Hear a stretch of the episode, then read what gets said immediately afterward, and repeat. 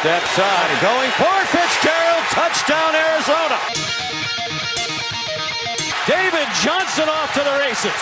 He will score, touchdown Arizona. And it is Patrick Peterson who comes up with the spectacular interception.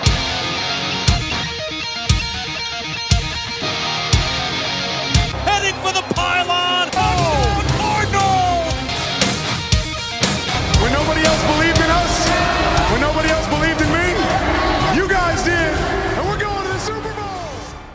Coming at you live from a home quite dissimilar to that of head coach Kliff Kingsbury's. Welcome to episode 92 of the British Bird Gang Breakdown. The three day spectacular that was the first ever virtual NFL draft is over, so why not join us as we break down the Arizona Cardinals selections and everything else? As ever, I'm Tom, and I'm joined by Callum to do just that. Hi Tom, how are you doing? Surviving.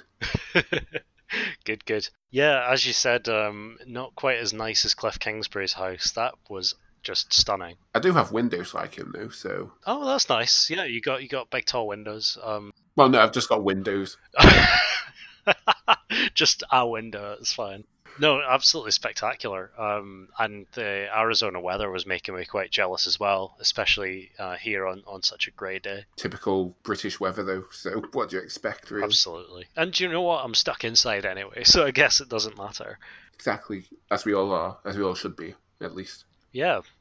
And uh, well, everyone in the draft was certainly stuck inside. That was um that was weird to watch. I think it went alright though. I don't think there was any technical difficulties or anything like that. Except for my stream being like a minute behind, so it was weird. Yeah, if there were any technical difficulties, I would say that they masked it quite well. Definitely on the stream that I was watching anyway. And yeah, I was getting text alerts through or, or like um, app notifications through a little bit before the actual selections were happening. But other than that, you know, it was it was basically fine. It's good to say that we've not actually got any news this week. But you know, like we've got any time for the news when there's so much NFL draft talk to talk about. Yeah, we get a whole draft to talk about. That's news enough, right? Exactly, and it's going to take up pretty much every single minute of this episode, so may as well get on with it.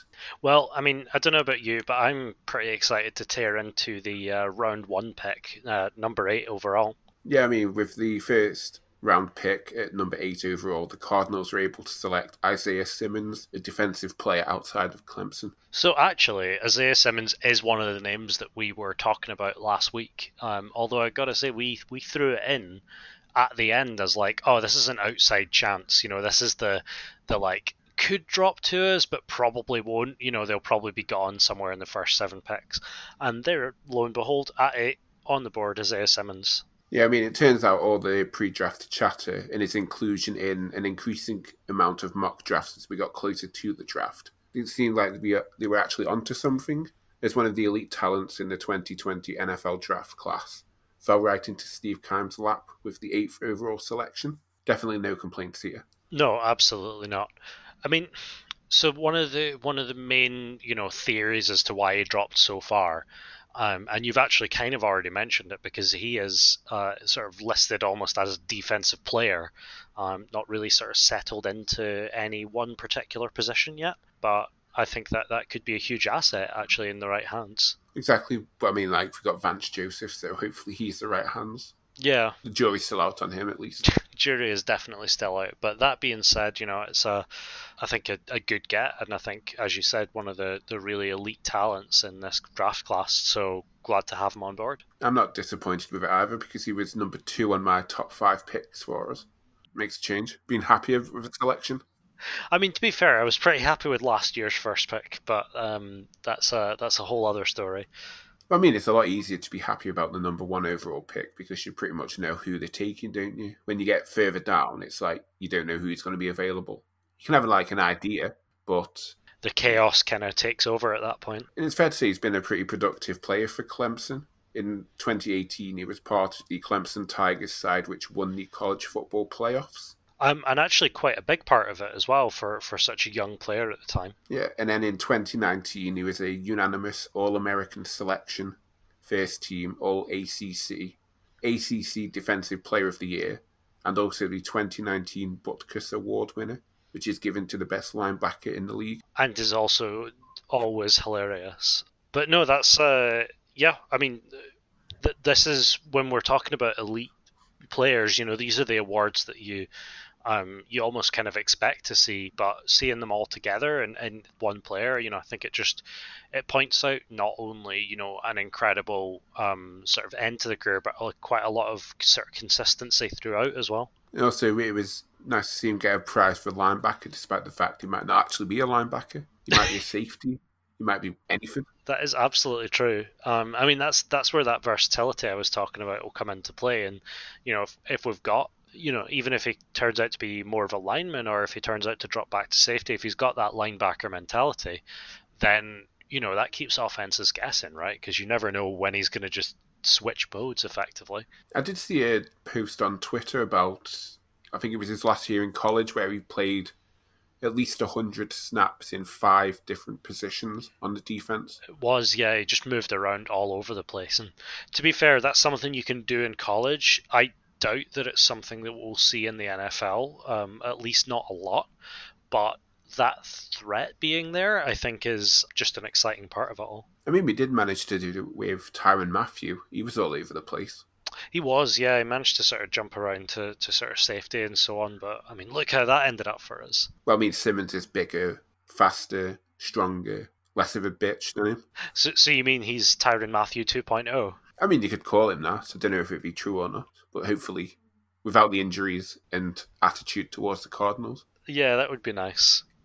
Um, but yeah, really good stats overall for his, his college career. You know, just numbers wise, uh, 239 combined tackles, nine and a half sacks, uh, 20 passes defended. Yeah, interceptions, fumbles, recoveries, touchdowns, loads of stuff actually.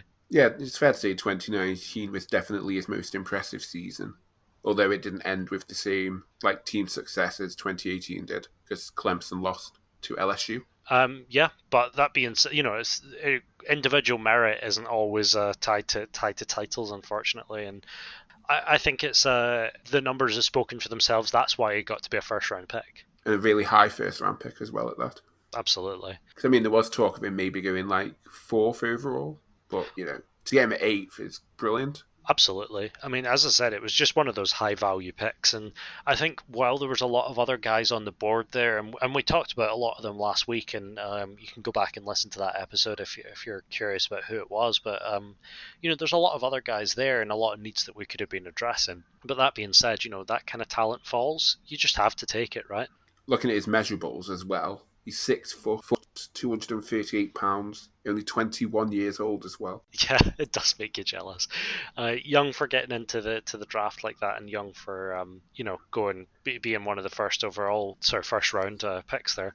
But um, yeah, just uh, performed well in the combine as well, and was one of the fastest linebackers through it.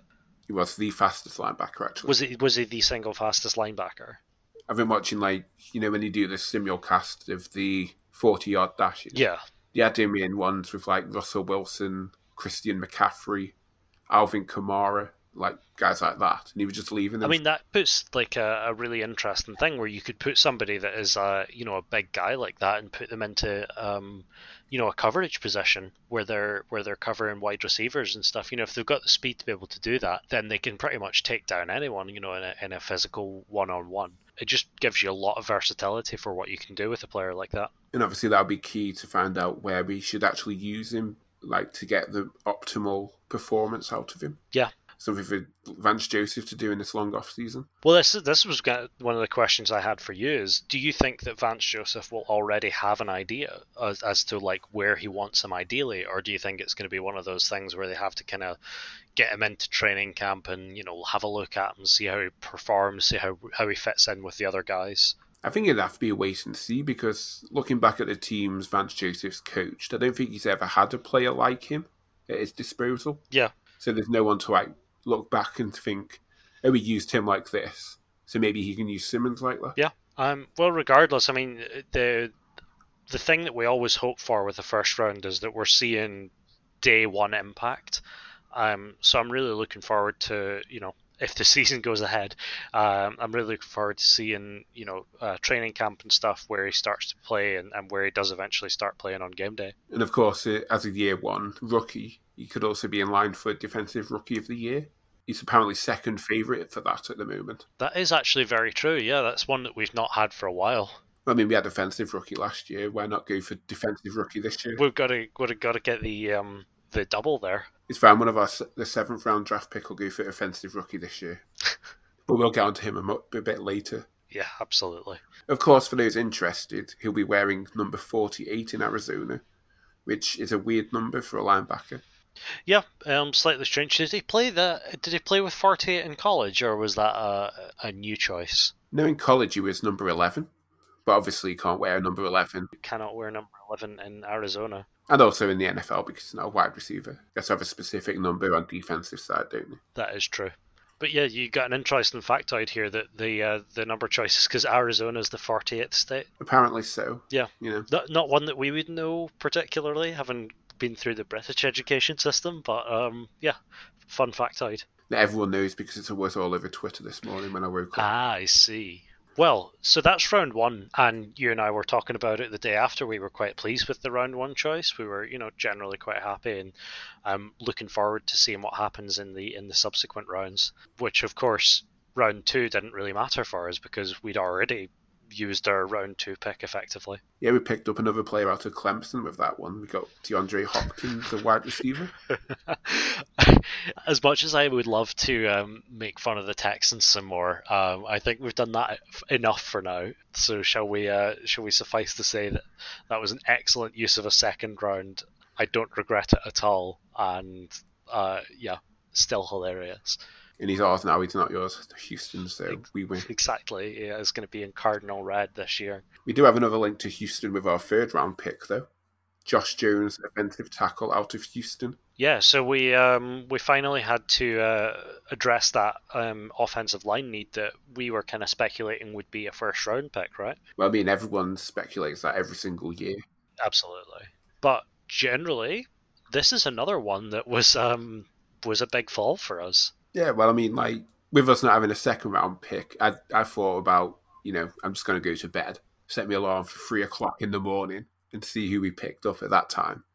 Turns out, as I turned the alarm on, like I got opened up my phone, put on Twitter, we were just selecting, and it turned out it was Josh Jones. And I was wondering, is that actually the Josh Jones people were thinking was going to go for, like, in the first round? And it turns out it was.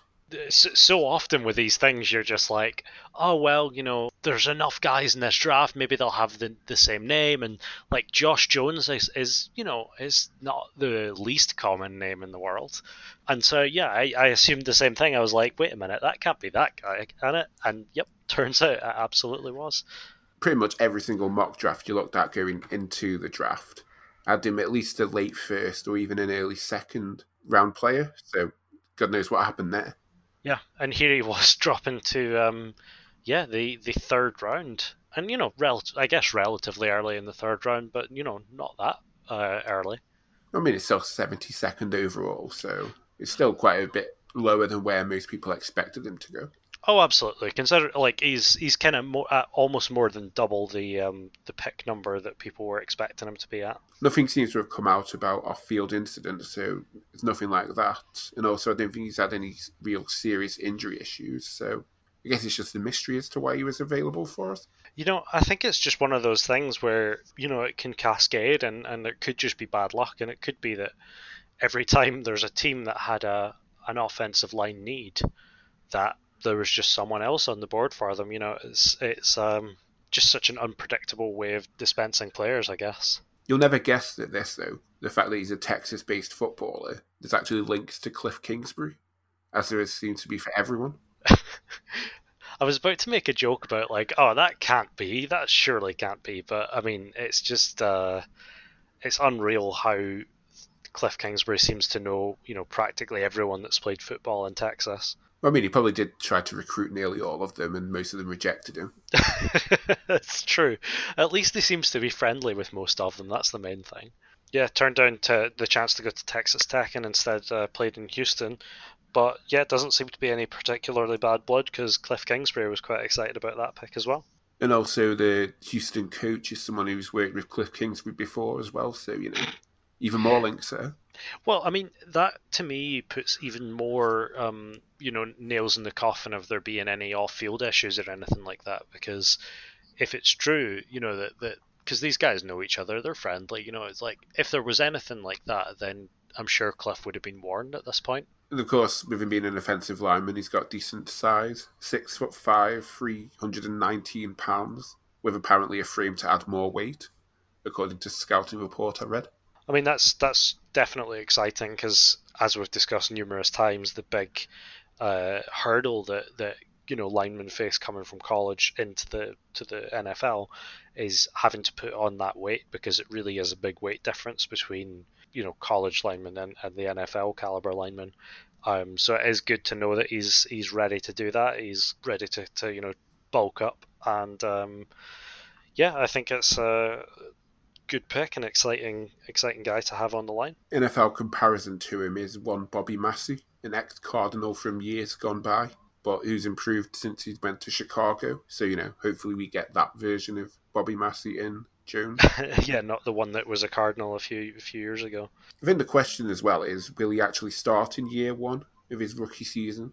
And obviously that'll depend how he progresses in the off season. Yeah, uh, with with the weight gain, with the you know even stuff like learning the playbook and, and just adapting to the NFL environment, and of course we we do have um, uh, both Justin Murray and Marcus Gilbert in that position already. Yeah, so that's two players that have to beat out for that position anyway. Yeah, exactly. That being said, you know, we we kind of almost had eyes on this guy for for a first round pick. He was definitely uh, at least on the board. I think like if we'd have traded down in the first round, he could have been a target like wherever we ended up, like 16th, something like that. Yeah, absolutely. And yeah, here we are at 72 and we've got him. I believe that Josh Jones has been a career offensive tackle, as in he's not played anywhere else in the line, right? I don't think he has, no. Yeah, so he's he's more than likely, you know, definitely been taken as a as an offensive tackle specifically. I don't know. I, I for me this is one of those ones where it's like I wouldn't be that upset if he didn't start year one, especially given our track record. You know, there's there's always the chance of injuries in that line. But you know, seventy two, phenomenal value. Unless he murdered someone and any of the Cardinals didn't know about it.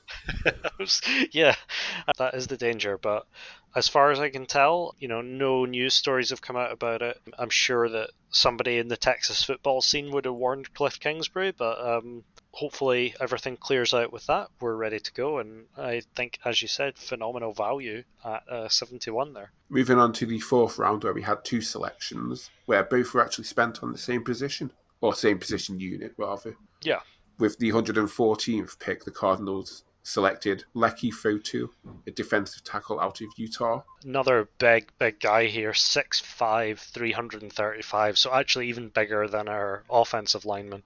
He's definitely nose tackle material, this guy. I'll tell you what, there's, you know, that just sounds scary though, right? Like, that is a big man to be lining up against. We also have a tenuous British link to him as well, because in his rugby playing days, although I'm not really sure when they were because he's only 22. So how has he managed to fit in a rugby career between college football? oh man, he must have done it at like 17 or something. That's absurd. Yeah, apparently he played for a team in London, but I'm not sure which one that would be because you know several London rugby teams, aren't there? Yeah, absolutely. But you know, if he's played in London, then I am absolutely happy to call him an honorary Brit. The Tongan Terror is his actual nickname. It's kind of an honorary Brit. well, uh, we can we can at least give him the British Bird Gang badge or something. You know, we'll we'll uh, we'll give him some sort of uh, honorary award. As a junior, he made it onto the All Pac-12 team with 33 tackles, five and a half for loss, and three sacks. And in his senior year, he earned third team Associated Press All American status, which must be pretty prestigious given all the characters in the title. Absolutely. Um, no, definitely. You know, in round four, you know, when we were talking about first round pick, it's like these are all the titles that are expected. But when you get down to round four, honors like that just become a, you know, it's a nice bonus to have. And yeah, making it onto the All Pac-12 team as a junior is is quite impressive, given you know juniors tend to have a bit less playing time. You know, they they tend to be in and out of, of units especially but um, to be honest, I'm not sure. Maybe he did play every single snap that year, um, but still, you know, I, am I'm, I'm reasonably uh, chuffed with you know all those stats, all those uh, things for 114. And of course, I'm not mentioning this about the other players as well, but it stands for Fotu and everyone else we drafted. all of them were apparently captains in their respective teams. I think that's just part of you know the the size of the pool that gets into the NFL, especially the the size that gets drafted specifically. You know that those tend to be the cream of the crop, the best of the best, and yeah, you know seeing them generally a lot of them be captains is not that surprising. Um, that being said, it's good. It shows leadership skill. It shows that people are willing to follow them. Um, you know, I think that's a big uh, underrated thing in, in the NFL. I mean, it's something the Cardinals always seem to focus on because every single year you seem to hear about at least two or three of them have been like captains. I think, as I said, I think it's just a little bit of selection bias, just because it's you know the best of the best guys from each college team get drafted. But I mean, it doesn't mean the captain's always the best player on the team, does it? No, that's that's true, but it does at least show good character and, and all of that good stuff. And yeah, if you can be a, a leader, um, then I think that generally bodes well for you in the NFL. With the second pick in the fourth round, we took a guy with a much easier name to pronounce in Rashard Lawrence, a defensive tackle out of LSU. That was a uh, one three one overall. Yeah, double pick in the fourth round, and I think, uh, as you said, we both we went with both of the both players in the same unit, but um, both of them, you know, pretty uh, pretty exciting picks. And of course, Lawrence is coming into this season off the college football playoff championship win for the Tigers. I would kind of love to see actually what the um, stats of guys that have won have just won the national championship, or, or rather the uh, college football playoffs, what those stats look like for players that then get drafted into the NFL.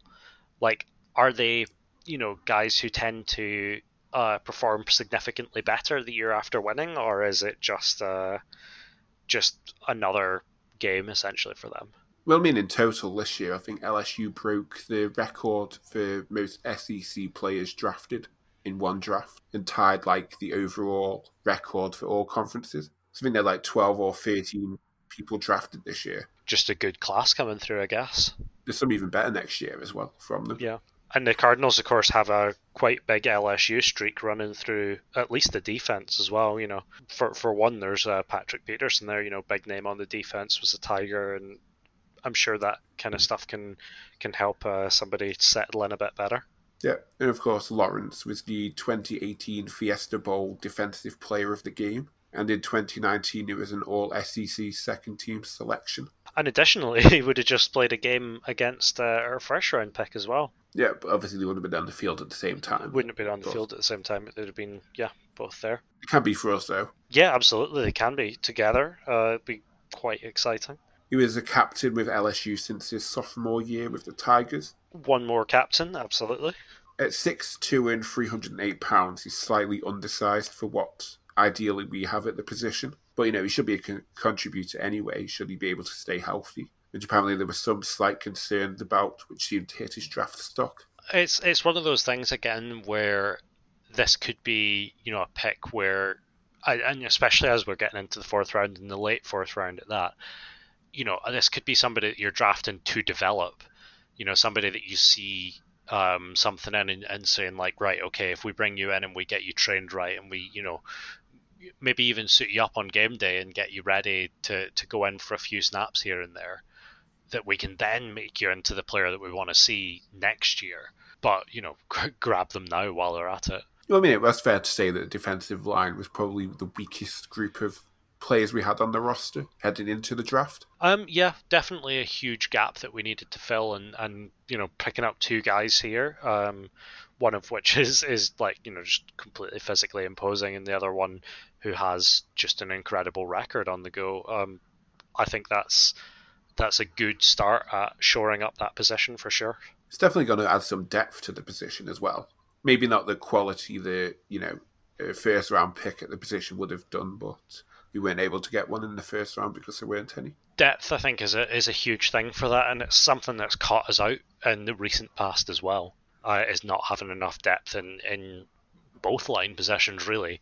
So just having more bodies there, more guys that are ready to jump in, I think is uh, you basically can't go wrong, right? Yeah, I mean we've definitely got depth for them now. Whether it's quality depth, hopefully we never have to find out, and the starters could just play all the time. Yeah, exactly. If we can keep people healthy, that's the main thing. And as you said, you know, if uh, if Rashard Lawrence can be uh, can remain healthy, then hopefully he can contribute at least a bit. You know, even if he's in for some series or if he only plays on certain special teams plays uh, for a year or two, then um, I'd still be happy with that at this level. Moving on to the fifth round, where we would have had two selections had we not used them prior to this draft. Yep, we did use them prior to this draft, though, for another excellent trade um, from earlier this year, where we picked up Kenyan Drake from the Dolphins. Exactly, we just, you know, not really got anything to add here. May as well just brag that we got him for a bargain. it was a genuine bargain, especially given how well he played for us the second half of last season. You know, and now that he's going to be basically our feature back. And of course, we did get another fifth round pick, which we spent on Jalen Thompson in the 2019 supplementary draft. And of course, he had a, a, few moments in. Absolutely. But the main thing is that we got Kenyan Drake for a round five pick. Yeah, but you know, we just got to tidy up all the admin and all that sort of thing. Yeah, ex- exactly.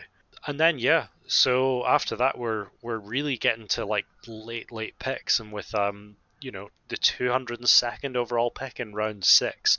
We ended up with Evan Weaver, linebacker from California. This wasn't one of our picks to begin with because it came from New England in the Korey Cunningham trade. Ah, really? Okay. It's hard to keep track of these things sometimes at this point, I, I had definitely run out of names I knew, and I was kind of just catching up on, you know, catching up on it later after uh, all of the dust settled. But yeah, I mean, from what I was reading about Evan Weaver, I he was quite exciting to me. Yeah, I mean, t- a tackling machine is one way to describe him. He's also been quoted as saying he likes to tackle the soul out of players. which is terrifying. But um, yeah, I, I will absolutely take somebody with that kind of acumen. Six foot two, two hundred and thirty-seven pounds, but not the most athletically gifted white guy. I think he ran like a four seven in the forty, which I mean is, isn't totally slow, but it's just not like elite standard. Is it's it? it's not elite standard, no, but sometimes you know attitude and, and commitment and desire are enough to to compensate for a lot of that stuff. As a senior, he put together a ridiculous season with California, earning first team Associated Press All American honors and first team All Pac 12 with 182 tackles. I mean that's that's really where it comes you know comes down to it, right? You can be sitting there all day saying like, "Oh, he's really small for a linebacker and he's got all these uh, he's got all these issues and he's not that fast and all that stuff." But when it comes to playing in actual games against actual people. If he's putting up numbers and things like that, then who cares, right? I know he had two pair. He had a pair of games as well where he had twenty plus tackles in each of them. And that's just dominant. that's that's like unsportsmanlike at that point. You got to send them off the field. And also, he managed two and a half sacks, three passes defended, and three forced fumbles. That's yeah. I mean, that's pretty good. That's that to me more than makes up for any slow time at the at the forty. Obviously, questions will linger whether he'll be quick enough to actually be an NFL caliber linebacker, but I can still see him working on special teams. Absolutely, special teams, practice squad, you know, anything like that. And and when it gets to round six, that can still be good value.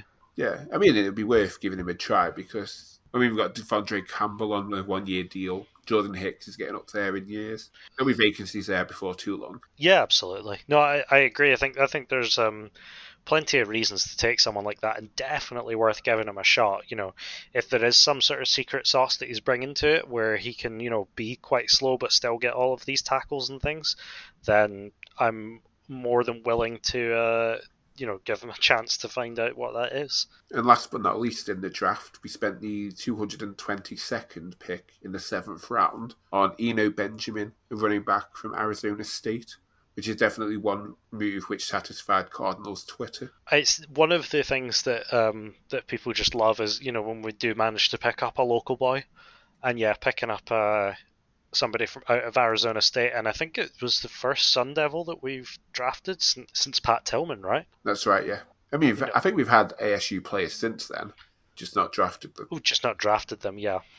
But that's you know goes to show that that's uh, quite a meaningful pick in the end.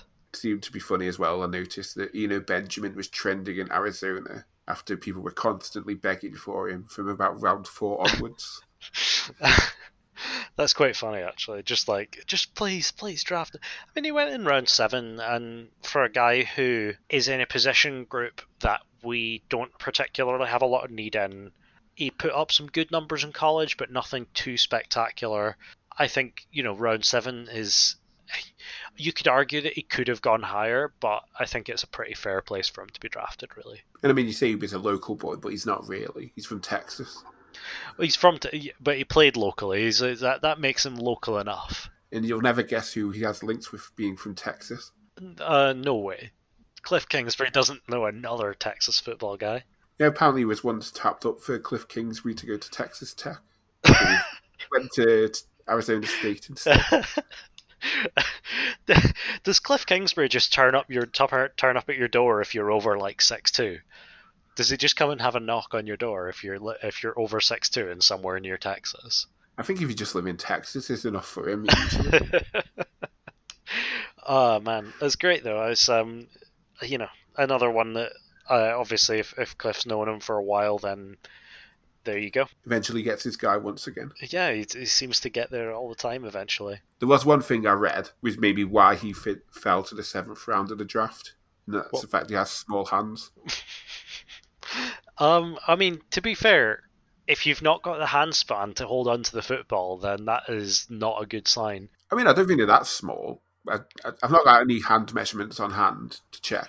Oh no, but I do know, for instance, that like linemen have, uh, sorry, linemen, uh, the uh, wide receivers do actually tend to have freakishly large hands for their body size, like a big hand span. Yeah, they're like 10 inches, 10, 11 inches. So like, if you've not got the hand span, like you and I, Tom, we've both played American football to some extent or other. The ball is large and actually quite tricky to hold on to. Um, so if you've not got big hands, I can see why that would be a, a you know potential issue. I was never in a position to hold the ball, so I'm fine. You've at least been near the ball, though, right? I know what a ball is. um, but yeah, no, I I can see why he might have fallen for that. But as I said, you know, I think I think um, round seven's a pretty fair place to pick him up, and I think it's a nice use of a round seven pick. Hopefully, we'll we'll get some use out of him in special teams at least, you know, this year, next year, perhaps. But uh, you know, it could it would be nice to see him. Um, suit up as a running back as well, even if it's just for a backup role. Yeah, well, I mean, like it's not like we're too deep at the position. We've got Kenyan Drake, we've got Chase Edmonds. Behind that, you know, there's no one. It's DJ Foster, but I'm sure he can easily beat him out.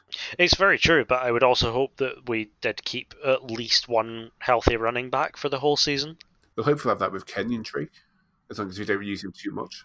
Yeah, I guess we'll have to wait and see how heavy on the uh, run the offense decides to be, the run red. And of course, once the NFL draft is over and Mr. Irrelevant has been selected, focus moves on to undrafted free agents. And the Cardinals announced that they signed 21. You, you've written them out as a whole list here, and it's quite imposing. Yep, so we have no idea who the hell any of these guys are. just names to us. Yeah, um, but we'll start off. We got we got two running backs. Um, we've got Sergio Hoffman. Am I saying that right? Sergio. We'll get Sergio Hoffman out of Portland State, uh, and we got Jonathan Ward from Central Michigan. If anyone knows who they are, please write in. Absolutely, because we don't. We got wide receivers. We got. I'm assuming it's Jeremiah Braswell from Youngstown State, Shane Leatherbury from Towson, Rashard Medaris from Cincinnati, Devin Phelps from Shepherd, and JoJo Ward from Hawaii. And we're now also getting to the to the stage where I don't know where some of these colleges are. Um, so there are people I don't know from colleges I don't know. I'm sure you know where Hawaii is. Yes, generally. We've also picked up two tight ends. Uh, we've got Ryan Becker from SMU and um, Parker Houston from San Diego State. Um, interesting to see two tight ends coming out there, but I'm, uh, you know, I'd be pleased to see if those guys make a, a difference. Of course, in the Cardinals, you've got to select defensive linemen. So we've got four here. We got Jake Benzinger from Wake Forest, Jackson Dennis from Holy Cross. Conscious name because he's got like, or his surname his first name. First name, yeah, first name, surname mix up. There's also Drew Dickinson from Findlay and Stephen Gonzalez from Penn State. Don't think he's any relation to Zane, but you never know. Steve Gonzalez and Zane Gonzalez. We picked only two defensive linemen up in the undrafted free agents, but I guess we got our fill with the drafted guys. Um, we got T.J. Carter from Kentucky, and we got Adam Shuler from Florida. One linebacker was Reggie Walker from Kansas State. We got four cornerbacks. Uh, Zane Lewis uh, from the Air Force. We got Jace Whittaker, Arizona boy. Uh, Jarren Williams from Albany. And Bajir Wilson from Liberty. With you being from Albany, I wonder if you knows if it's steamed hams or steamed clams. oh, heavens no, it's uh, not from Utica anyway.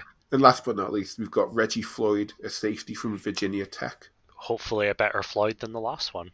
Uh, the large class includes Air Force cornerback Zane Lewis. He's a cousin of former NFL cornerback Shawn Springs, who had 15 pass breakups as a senior and returned his two career interceptions, 99 yards each for a touchdown.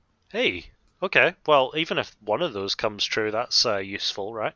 And one more fact I've got from I found on the internet. Fun fact about Cardinals and drafted free agent Jeremiah Braswell. In Ohio's Defensive Free High School state title game in 2014, he helped lead Toledo Central Catholic to a 56 52 win over Athens, recording a TD reception as well as an interception off of Athens QB named Joe Burrow. Hey, okay. That could be a, a fun matchup again at some point. If he sticks around. If he sticks around. Well, Burrow, Burrow I mean. He might be a bust. Either of them. But yeah, no, that's um, that's quite a good fact. How much digging did you have to do to get to that one? Not much, because I think it was Cards Mark Do you tweeted that out. Ah, okay. So- well, The source of everything. sometimes they just fall into your lap, especially if you follow Cards Mark I would have liked to maybe find out some more about these guys, but you know, you might not even be around that much longer. yeah, exactly. It's uh, it's hard to start, you know, um, caring too much when there's just such a revolving door around these things. But it's going to be a strange one because normally at this point we'd be talking about um, seeing the seeing what happens as we start to move into sort of mandatory mini camps and things like that, and rookie camps and all of that. But as far as I know, they're all currently cancelled. as far as I'm aware as well, there's nothing going on. Like, obviously there'll be virtual meetings, that sort of thing, but nothing like person to person, thanks to coronavirus. All we can do, I guess, is live in hope that we actually get a season this year. That's my uh, that's my big thing that I'm thinking of. We better do. I've put a few quid on the Cardinals to win fifty to one. Do you get your money back if it's never played? I think you do, yeah. But I mean, it just go into the next season anyway. Unless everyone has declared a technical winner for, um, you know, bravery during the coronavirus scare. At which point you win anyway. You win your I mean, money. I'd take that. Betting company probably wouldn't pay it out, but you know, I'll take them to court. exactly.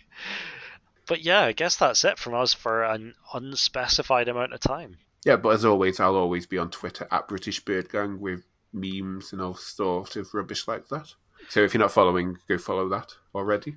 And if you want to join in with the community, then uh, hop onto facebook.com forward slash groups forward slash British Bird Gang um, and uh, get involved there. And of course, buy British Bird Gang t-shirts at britishbirdgang.teemill.com. As far as I'm aware, they're coronavirus free. So not, not got that to worry about. Tom should point out this is not a legal disclaimer, and uh, he cannot firmly guarantee that they are not coronavirus free. Correct, if your postman's got it, it's not my fault. But yes, until next time, thanks for listening and goodbye until who knows when. Yeah, absolutely. And cheerio, and hopefully see you soon.